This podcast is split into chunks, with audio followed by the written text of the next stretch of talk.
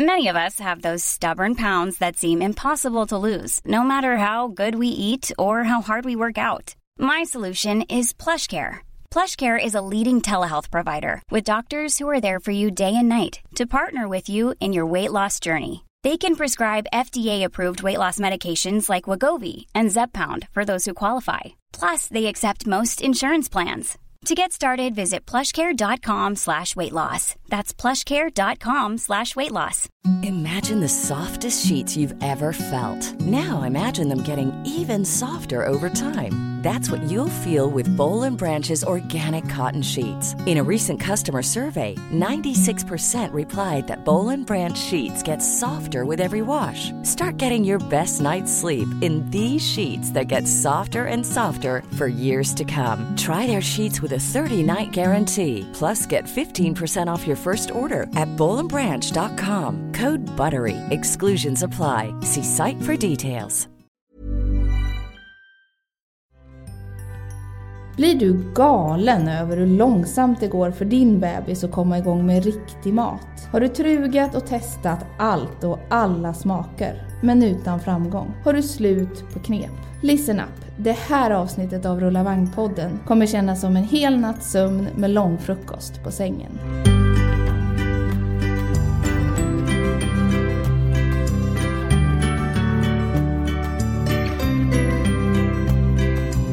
Just den här veckan så handlar Rullavagnpodden om hur man får små barn att börja äta. Jag heter Evelina Åkerberg och är grundare och vd på Rullavagn. Jag är också snart tvåbarnsmamma. Och med mig här i studion idag har jag experten och barndietisten Sara Ask. Hej Sara! Hej! Hej! Hur mår du idag? Jag mår bra. Härligt! Vi är ju jätteglada att du är här så att vi får svar på alla våra frågor om små barn och matintroduktion. Vi har fått många frågor från våra lyssnare. Men jag tänkte att jag smyger igång här med en fråga som jag tror att många undrar över generellt. Just när man börjar med smakportioner så ska man ju samtidigt trappa ner amning och eller ersättning. Hur ska man tänka liksom... så att man vet att barnet får i sig tillräckligt från maten och våga sluta med amningen eller ersättningen? Det är en jättebra fråga. Jag brukar faktiskt påminna om att i början så kan man tänka att man vänjer till maten. Inte att man vänjer från amning eller flaska. För att när man börjar med mat så brukar det vara en tid när barnet ändå behöver lite mer av det mesta. Både energi och järn och så vidare. Så då passar det egentligen alldeles perfekt att man fortsätter att amma eller ge modersmjölksersättning så som man brukar. Och beroende på vilken liten krabat man har framför sig, hur roligt den tycker att det är med mat, så kan det ta väldigt olika lång tid. Vissa barn går från en tesked till hundra gram mat på tre dagar mm. och andra behöver ett halvår på sig för att komma upp till den mängden. Just det här med att de är så olika intresserade. Mm. Alltså de här, vissa som älskar mat direkt ja. och andra som är totalt ointresserade. Ja. Hur liksom låter man bli som förälder att inte bli stressad när det inte liksom verkar finnas något intresse överhuvudtaget? Det första tänker jag är att det är viktigt att veta just att det är skillnad och att det faktiskt finns medfödda skillnader mm. i intresse för mat. Så att man inte automatiskt tänker att äh, men det är min mat som är för tråkig, det är något jag har gjort fel. Eh, man börjar med att ta bort det dåliga samvetet. Sen så visar massor av forskning att man som förälder tror att barnet behöver mer mat än vad barnet egentligen behöver. Det verkar som att det sitter väldigt djupt i föräldrasjälen att man verkligen ska vilja att barnet äter så mycket som möjligt. Mm. Så att det är ju en väldigt vanlig rädsla det här, att mitt barn får näringsbrist. Det är också så att när forskare frågar barn till föräldrar, äh, föräldrar till barn i, i B V C-åldern, alltså i förskoleåldern, vad är hälsa för ditt barn? Vad förknippar du med hälsa för ditt barn? Så säger föräldrarna att, att mitt barn äter. Det är liksom det vanligaste. Men jag tänker att det är viktigt att lägga över ansvaret för barnets tillväxt på... Alltså bedömningen av barnets tillväxt är det ju B V C-sköterskan som gör. Just det. Och ett litet barn följs ju väldigt tätt på B V C. Det är jättebra. För då kan B V C-sköterskan säga om det är så att barnet halkar efter... Det är ju det tydligaste mm. tecknet på att barnet får i sig för lite. Men jag tänker att som förälder så är det viktigt att försöka se sitt barn, följa sitt barn. inte känna sig stressad, utan är det så att barnet vill ha en tesked max, då får det bli det en tesked. Ja, ja. För just när det gäller det här med smaker så visar ju eh, forskning att bebisar behöver smaka ganska många gånger på vissa smaker för att vänja sig. Mm. Någonstans över åtta gånger brukar man ju prata om. Är vi dåliga på det där med att upprepa smaker som man märker att det här kommer ut bara direkt? Ja, jag tror att det är lätt att missförstå en bebis. Mm. Dels så ser man att en bebis kan grimasera och se ut som den tycker att det här är jätteobehagligt. Fastän det är ett led i att lära sig tycka om någonting. Det behöver inte vara samma... Alltså om man tänker så här, när skulle jag som vuxen grimasera på det här sättet? Det skulle vara om jag blev erbjuden kanske ja, något riktigt äckligt. Mm. Det behöver inte vara så att bebisen tycker att det är så äckligt. Sen det här med att maten kommer ut igen. Eh, det kan ju åtminstone till en början ha att göra med att när... Ett barn är van vid att suga i sig mat, så beter sig tungan på ett annat sätt än när barnet sen ska hantera fast föda. Så till en början så kommer maten ut för att det blir så när tungan pressar, eh, att tungan pressar ut maten mm. fastän barnet egentligen vill få ner den. Just det. Men sen tror jag verkligen det här som du är inne på, att man kan vara lite, ha lite dåligt tålamod och tänka att nej men okej, morot verkar inte mitt barn gilla. Jag tänker att vissa smaker kommer man behöva testa under hela barndomen innan mm. man tycker något är gott. Man ska passa sig för att bestämma sig för att nej men mitt barn tycker inte om ditten eller datten. Utan man tänker att men hittills har mitt barn inte lärt sig tycka om det. Men att, vem vet? Precis, hänga i helt ja, enkelt. Hänga ja. i. Just det här när man börjar med lite större bitar. Jag vet att jag var jätterädd för det här med att mm. vår son skulle sätta i halsen hela ja. tiden. Trots att han tyckte att det var jättekul att ja. sitta med liksom, kokta bitar och sånt där av olika saker.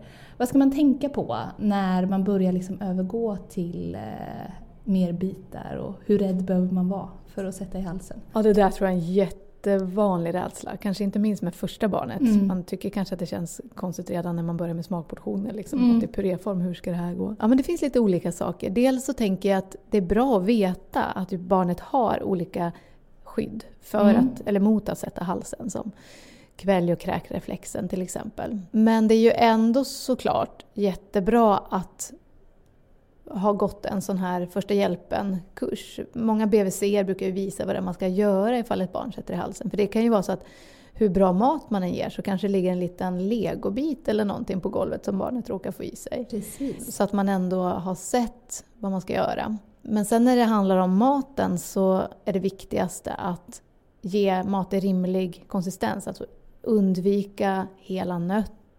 korvslantar, vindruvor, sånt som verkligen kan fastna i halsen. Att aldrig lämna barnet ensamt när barnet äter. Och att i händelse av att barnet liksom får ner någonting och det verkar som att oj, man själv tänker att vad, vad händer nu? Har, har någonting fastnat i halsen? Att man inte rusar upp direkt och ser livrädd ut om det går. Mm. Utan att man först avvaktar och ser vad är det här någonting barnet klarar själv.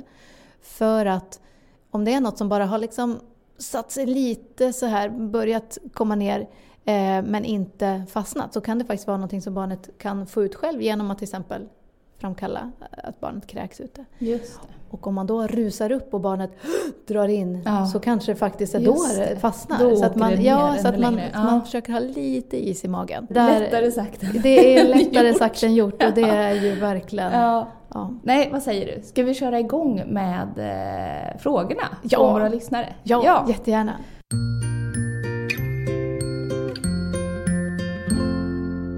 Hej Rullvagnspodden, jag har en son som blir sex månader.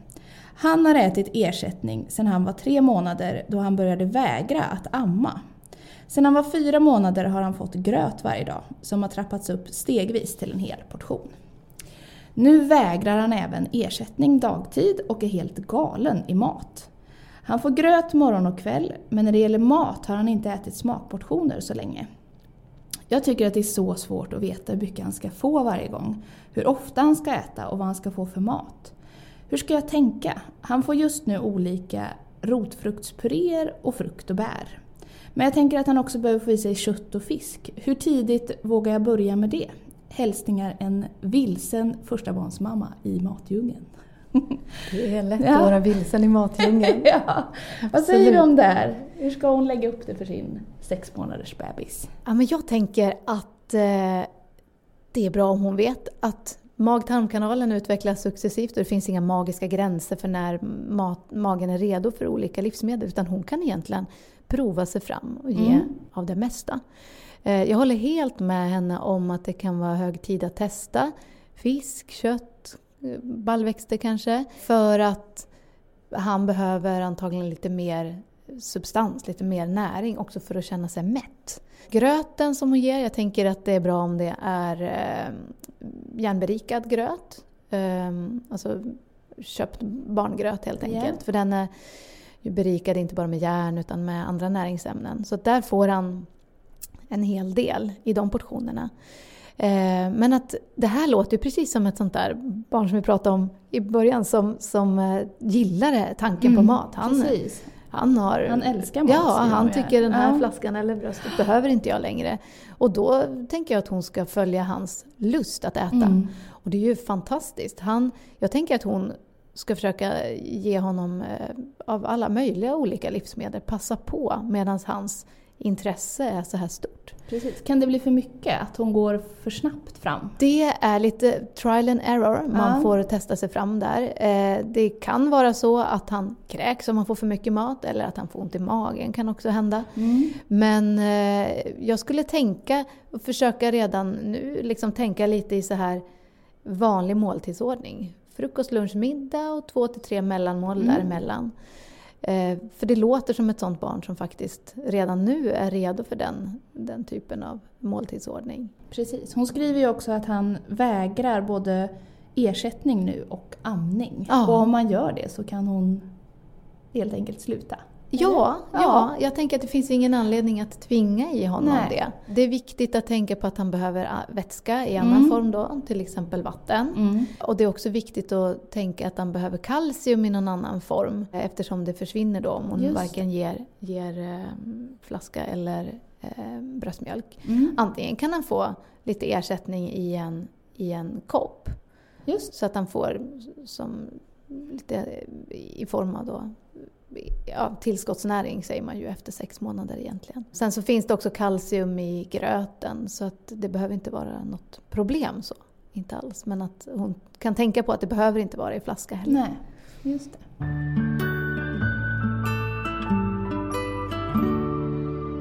Hej! Sonen på snart elva månader krånglar med maten. Vägrar allt på sked i nio fall av tio. Han vill bara äta själv och det ska vara fasta bitar utan kladd. Och även om han får det så äter han väldigt lite.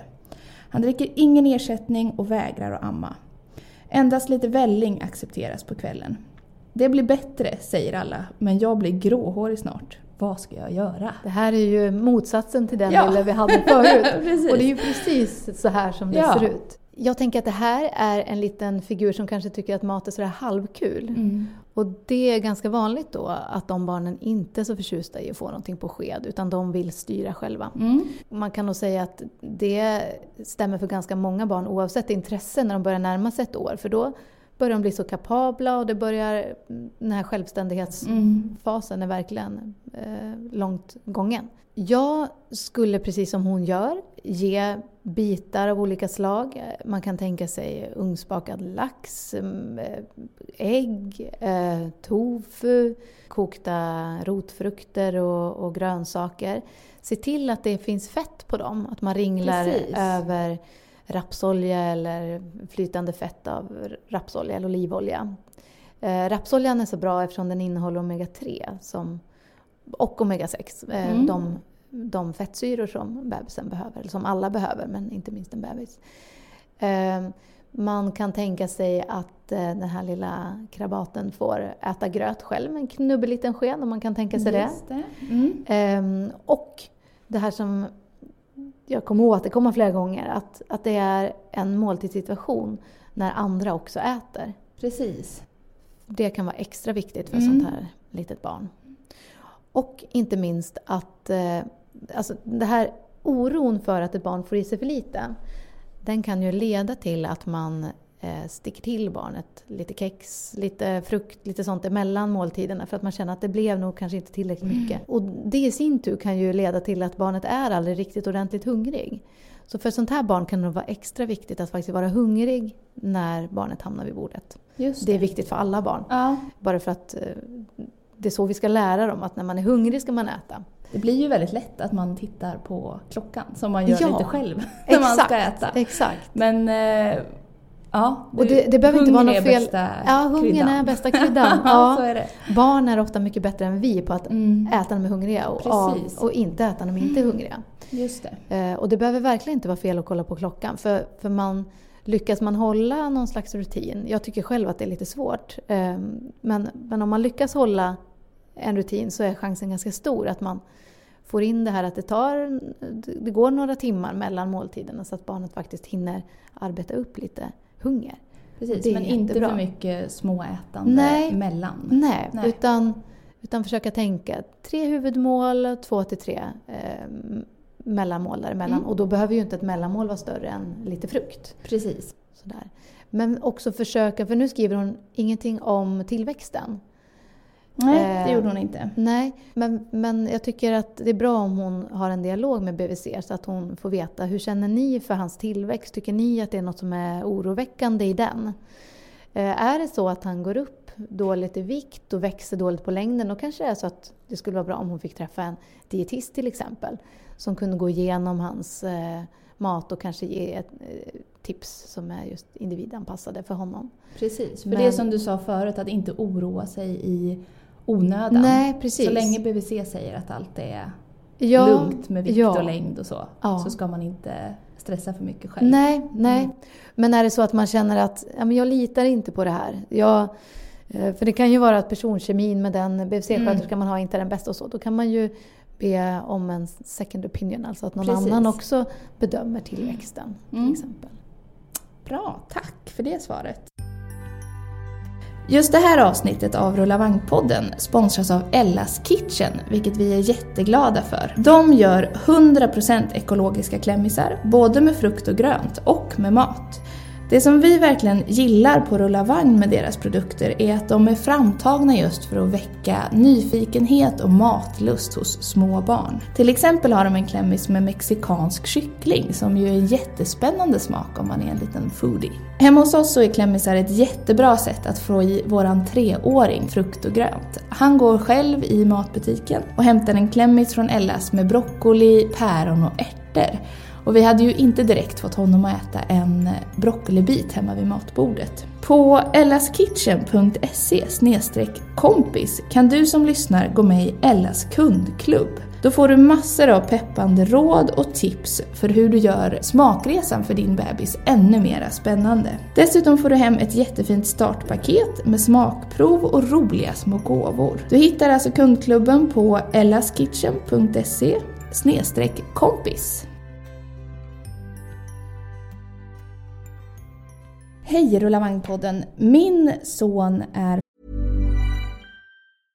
This is Paige, the co-host of Giggly Squad, and I want to tell you about a company that I've been loving, Olive and June. Olive and June gives you everything that you need for a salon-quality manicure in one box. And if you break it down, it really comes out to two dollars a manicure, which... is absolutely insane. It's also so easy to get salon-worthy nails at home with Olive and June. The difference between how your nails used to look when you did them yourself and now with the Manny system is a complete game changer. The best thing about Olive and June, too, is it's a quick dry. It dries in about one minute, lasts for five days, and full coverage in up to one to two coats. Visit olive and june dot com slash perfect manny twenty for twenty percent off your first system. That's olive and june dot com slash perfect manny twenty for twenty percent off your first system. Imagine the softest sheets you've ever felt. Now imagine them getting even softer over time. That's what you'll feel with Boll and Branch's organic cotton sheets. In a recent customer survey, ninety-six percent replied that Boll and Branch sheets get softer with every wash. Start getting your best night's sleep in these sheets that get softer and softer for years to come. Try their sheets with a thirty night guarantee. Plus, get fifteen percent off your first order at boll and branch dot com. Code BUTTERY. Exclusions apply. See site for details. Fyra månader på fredag och jag helammar honom. Men nu de senaste dagarna har han slutat amma efter bara några minuter. Kan det vara dags att försöka ge honom vanlig mat, till exempel burkmat från fyra månader? Hur vet man när bebisen är redo att börja med mat? Vilka tecken ska man titta efter? Det var en bra fråga tycker jag. Ja, det är en jättebra fråga. Ja. För jag säger ibland så här att just intresset ska styra och då fråga föräldrar bara, hur vet man ja, det? Liksom. De har ju inte någon display i pannan där det står redo för mat. Det önskar man kanske. eh, nej men, från fyra månader, Livsmedelsverkets eh, råd är ju att från fyra månader om barnet verkar intresserat så kan man börja med små, små eh, smaksensationer. Bara. Mm. De får testa lite. Och ett tecken på att barnet är intresserat kan ju till exempel vara att de följer lystet ens egna tuggor från tallriken till munnen. Eller att de liksom stoppar fingrarna i, i munnen när man själv äter. Eller att de liksom tittar mycket på mat och sträcker sig efter mat. Och, och ja, men på många olika sätt visar att det här är något jag är nyfiken på. Det kan också vara att de kanske inte visar någon nyfikenhet. Men att man själv tar initiativet och erbjuder och ser vad händer. För barn är ju precis som vi vuxna, olika i temperament och olika tydliga med mm. vad de vill. Så jag tänker att det är viktigt också att inte tänka att bara för att mitt barn inte har tydliga signaler så är det kanske inte intresserat. Utan. Men i det här fallet så undrar jag, han, han, vill inte, han verkar inte vilja amma så gärna Nej, längre. Precis. I övrigt verkar han inte ha visat så mycket intresse så för nej, mat. Det är mer att han inte vill, han har... Han vill inte amma. Nej, han tycker inte det där är så spännande längre. Jag tänker att det absolut kan vara intressant att se vad skulle han göra om han fick lite mat. Mm. Och då är det ju så också att eh, barn som verkar vilja ha större portioner än bara något litet kryddmått om dagen, de kan också få det. Men mm. att det är bra om man fokuserar då på fast föda som till exempel gröt. Eller att man inte... För vad man, vad man vill förhindra det är att man börjar ge så mycket mat att amningen konkurreras ut just det. I onödan. Mm. Så att det är bra att det är just då fast mat som man får. Ehm, och inte eh, modersmjölksersättning bara så mm. att man går från det ena till det andra. Men jag tänker också att det är bra såklart. Man kan inte alltid säga att, att ett barn ammar mindre för att barnet vill ha mat istället. Utan är det så att barnet kanske... har någon sjukdom eller så, skulle det ju också kunna yttra sig genom att barnet har dålig aptit, inte vill äta. Så att barnets allmäntillstånd, hur barnet verkar må, kissar barnet ordentligt, är barnet lika piggt som vanligt eller börjar barnet bli slött, att man har, är uppmärksam på det också. För det är klart att eh, dålig matlust kan ju också vara tecken på att något inte är som det ska. Precis. Även om det i många fall är helt naturligt och så vidare. Precis, men att man ja. inte tvekar och kontakta sjukvårdsrådgivningen eh, och B V C. Precis. För att diskutera. Det går ju också väldigt mycket upp och ner just med amningen. Det gör jag ju verkligen i alla fall. Alltså, ja. Någonstans där runt fyra fem månader så börjar de ju plötsligt bli väldigt intresserade av hela omvärlden. Exakt. Allt som händer runt omkring. Ja, att så det då kan det ju verkligen, eller jag vet själv att man så här verkligen fick gå undan för ja. att det skulle funka med amningen då. Exakt. Eh, för annars så var det liksom så mycket annat som ja. var mer intressant ja. än det. Så det, det tycker jag är en jättebra kommentar. Det kan ju vara helt enkelt det som är eh, saken också. Att det, han orkar bara fokusera några minuter för det händer så mycket spännande saker runt omkring. Men hon ska absolut börja och prova lite. Jag tycker att hon, helt, ja, att hon ja. helt klart kan göra det. Men att hon inte behöver tänka att, att en, självklart måste vara så att han inte vill amma längre. Nej. Utan att det kanske är amningssituationen som behöver mojsas till lite. För att han inte ska bli distraherad också. Precis. Mm. Vad bra. Vi går vidare med nästa.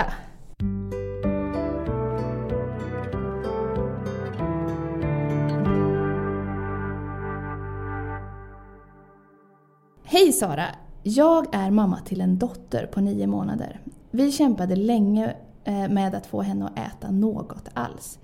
Varje gång hon skulle äta fick vi sitta och leka länge, sjunga eller helt enkelt stoppa in en tugga mat när hon råkade öppna munnen. Hon verkar totalt ointresserad av mat och nästan allt kommer ut igen.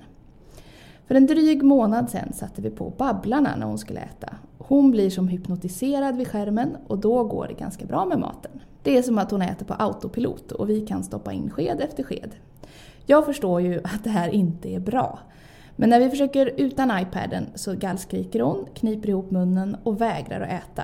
Jag blir så stressad både av situationen och att hon inte äter. Vad ska vi göra? Den här tror jag att alla föräldrar har kört ja, någon precis. gång eller annan när det bara inte funkar. När det bara inte Men här funkar. Har de ju lite mer fått en vana att hon behöver titta på någonting för att de ja. ska få i henne maten. Ja. Vad ska de göra? Ja, det finns många svar på den här frågan, tänker jag. Men jag ska börja i någon ände. Och då börjar jag den här änden att jag tänker att det här kan vara en sån här liten filur som inte är jätteintresserad av mat. Mm.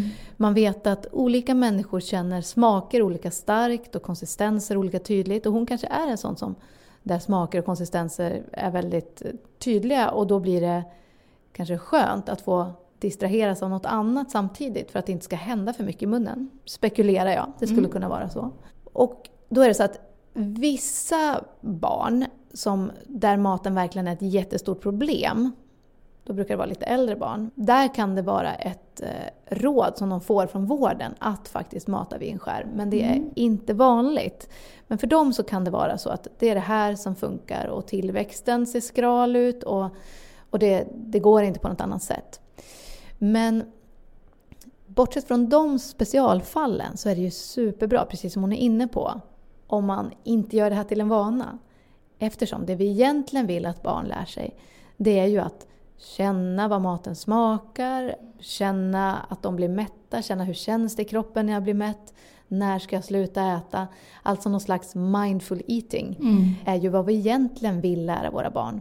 Och sitter man och äter framför en skärm så blir det ju inte särskilt mindful, såklart. Nej, det blir på autopilot. Det blir på det. autopilot, ja. ja. Jag har jättestor förståelse för den här situationen och den här mamman. Ehm, och jag tänker att det jag skulle vilja veta ifall de kom till mig som patienter, det är att hur växer den här flickan? Mm. Hur stor anledning finns det till oro? Har hon några hjärnkällor i det lilla hon äter? Hur bråttom är det att hon ska komma upp i större portioner? Äter de tillsammans?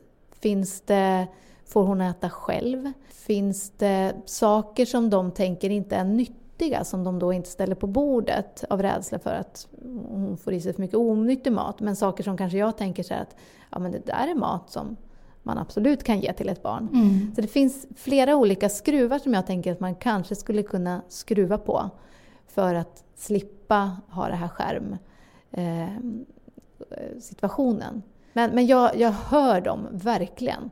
Och jag, ja, det, det är ju heller inte så att har hon en matstart framför skärm så blir aldrig barn av henne eller vuxen av henne i framtiden. Nej. Alltså verkligen inte. Utan det är bara, bara att jag, jag kastar ut några små frågor. Precis. Som de kan fundera på. Mm. Man kan skruva på andra skruvar mm. också.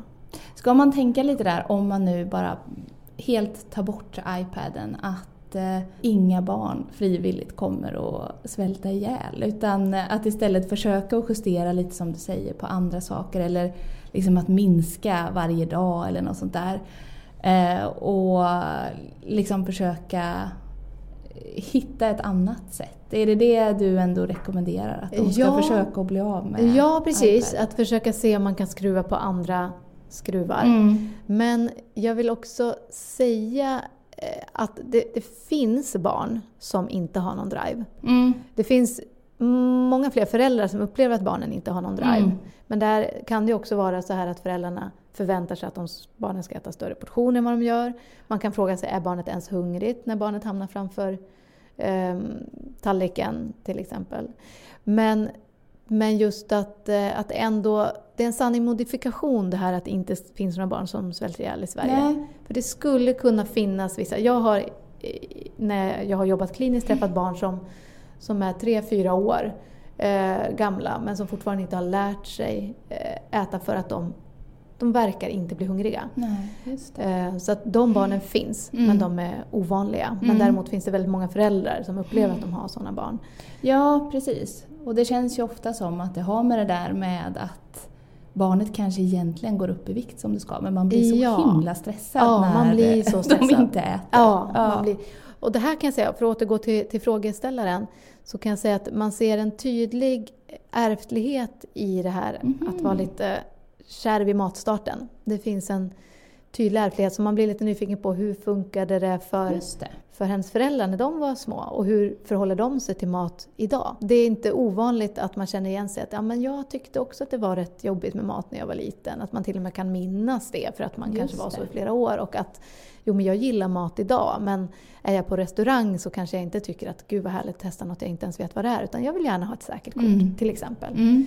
Och det behöver ju verkligen inte, vad jag menar är inte att man ska känna dåligt samvete för att man har överfört sina gener. Utan man ska förstå vad det är som händer. Precis. Men misstänker man att någonting inte är som det ska mm. så kollar man med, Just. med vården.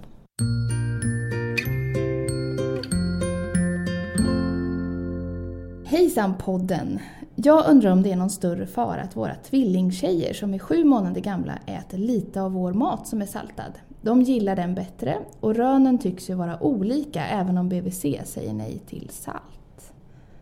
Jättebra fråga. Ja. För att den, den är viktig tycker jag. Jag tycker att det är så härligt att de här tjejerna gillar familjens mat. Jag tror jättemycket på, på det. Och när det gäller salt så finns ju salt med på Livsmedelsverkets lista över sånt man inte bör ge till bebisar. Men det innebär inte att allt ska vara saltfritt.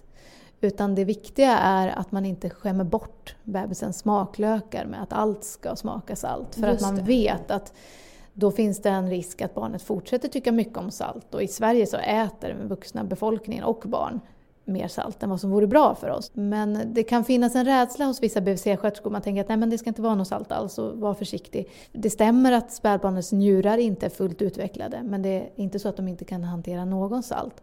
Och det allra viktigaste är egentligen att de får vatten eller någonting att dricka till maten. För att när vi vuxna har ätit något som är lite saltare, då dricker ju vi mer efteråt. En bebis kanske inte kan säga att ursäkta, nu vill jag ha något att dricka. Utan det är någonting man får erbjuda dem då. Mm, just det. Så man behöver verkligen inte vara livrädd för salt. Eh, har man möjligheten att ta undan en portion av, av det som bebisarna ska äta innan man själv saltar så, så är det ju också bra. Men, men det kan ju vara precis som hon har som hon känner av, att de kanske tycker att det är gott. Lite alltså godare, salt, ja. salt eh, framhäver ju också vissa smaker. Men jag tänker att de kan också komma ihåg att det kan vara ett tillfälle, nu vet inte jag såklart hur mycket salt de äter i maten, men det kanske är så att det är tillfälle för dem att minska lite för hela familjen. Låta andra mm. kryddor också Precis. Låt, ja, ge maten smak och veta om att om man minskar saltet lite så tar det några veckor för smaklökarna att anpassa sig. Och sen så känner man salt smak bättre. Precis. Så det kan ju vara ett tillfälle för alla i familjen att få mm. bra förhållande till salt. Bra tips! Rullavagn hjälper dig som är småbarnsförälder att hitta nya vänner och ger dig en massa kunskap mitt i det ljuvliga kaoset som det innebär att ha barn. Du hittar allt det roliga på rullavagn punkt nu. Hej! Min son är nu fyra månader och vi har så väldigt smått börjat med smakportioner. Jag vill gärna att han ska sluta amma när han är runt sex månader. Jag trivs inte jättebra med amningen, men jag kan tänka mig att fortsätta i två månader till. Hittills har vi testat potatis, potatis med morot, potatis med palsternacka, gröt och gröt med banan och fruktbre. En del har slunkit ner, men det är framförallt när det finns lite söt banan eller puré med i bilden. Det mesta hamnar utanför. Så min fråga till er är, hur får jag min son att bli mer intresserad av maten? Här är det ju lite mer eh, tidspress från ja. mamman för att hon känner att hon vill sluta med eh, amningen. Ja, och då tänker jag så här, det är svårt att veta hur redo det här barnet är. Det var ju ganska många livsmedel de ändå har provat sig igenom. Mm. Även om det mesta hamnar utanför så tänker jag att det behöver inte vara konstigt. Jag får inte intrycket att han totalvägrar på något Nej. sätt. Nej. Men det är ju inte säkert att han kommer vara helt redo att sluta med mjölk i någon form vid ett halvår. Så då blir jag lite nyfiken på om det är så att han kunde få någonting i flaska, modersmjölksersättning till exempel, för att skarva när hon vill sluta. Precis. Om han accepterar att ta flaska, det är ju inte alla barn som gör det. Men att det kan mycket väl vara så att han kommer behöva ha det som en liksom, trygg bas att stå på. Mm. Beroende på hur fort det här kommer gå. Hon var inne där på att att han gärna vill ha någonting som är sött. Mm. Och det är ju så att barn föds med en preferens för sött. Modersmjölken är ju söt. Eh, och man ser att barn har mycket lättare att, att snabbt anamma till exempel de här söta puréerna framför maten. Så att med det sagt menar jag inte så här att hon ska fokusera på de söta puréerna, utan bara som en förklaring. Men att de också gärna får vara en del i måltiden, så att man liksom flörtar lite med hans smaklökar. Men, men jag tänker att, att det inte är, att här är svårt att säga vart han kommer gå någonstans. Kommer han vara redo verkligen att sluta helt med modersmjölk vid sex mm. månader? Precis. Eller kommer det Men vara så att det... kan ersättning vara ja, ett alternativ som man kan klart. prova. Ja. Helt klart att de får prova det. Precis. Eh, jag tänker också på, på de livsmedel hon, hon nämnde. Fisk är ju jättebra mm. att testa också. Kött om de vill testa det. Eh, ballväxter i någon form. Till exempel röda linser, tofu till exempel. Mm. Så att maten får innehålla lite mer substans. Precis. Också. Men Livsmedelsverkets råd är ju egentligen att bara ge smaksensationer under den här perioden. Mm. Och egentligen bara öka upp ifall barnet verkar intresserat. Så att det, det är liksom lite tricky question mm. på ett sätt. Men, men att han får prova flaska också, tänker jag. Bra! Och det svaret får sätta punkt mm. för dagens avsnitt av Rullvagnspodden. Ja. Eh, stort tack till dig Sara för att du var här och svarade på alla de här frågorna. Tack för att jag fick komma hit. Det var jätte, jag har lärt mig jättemycket känner jag. Ja, kul. Eh, tack också till dig som har lyssnat förstås. Om du också vill ställa en fråga i podden, skicka ett e-post till podd at rullavagn punkt nu. Och vi hörs igen i nästa avsnitt.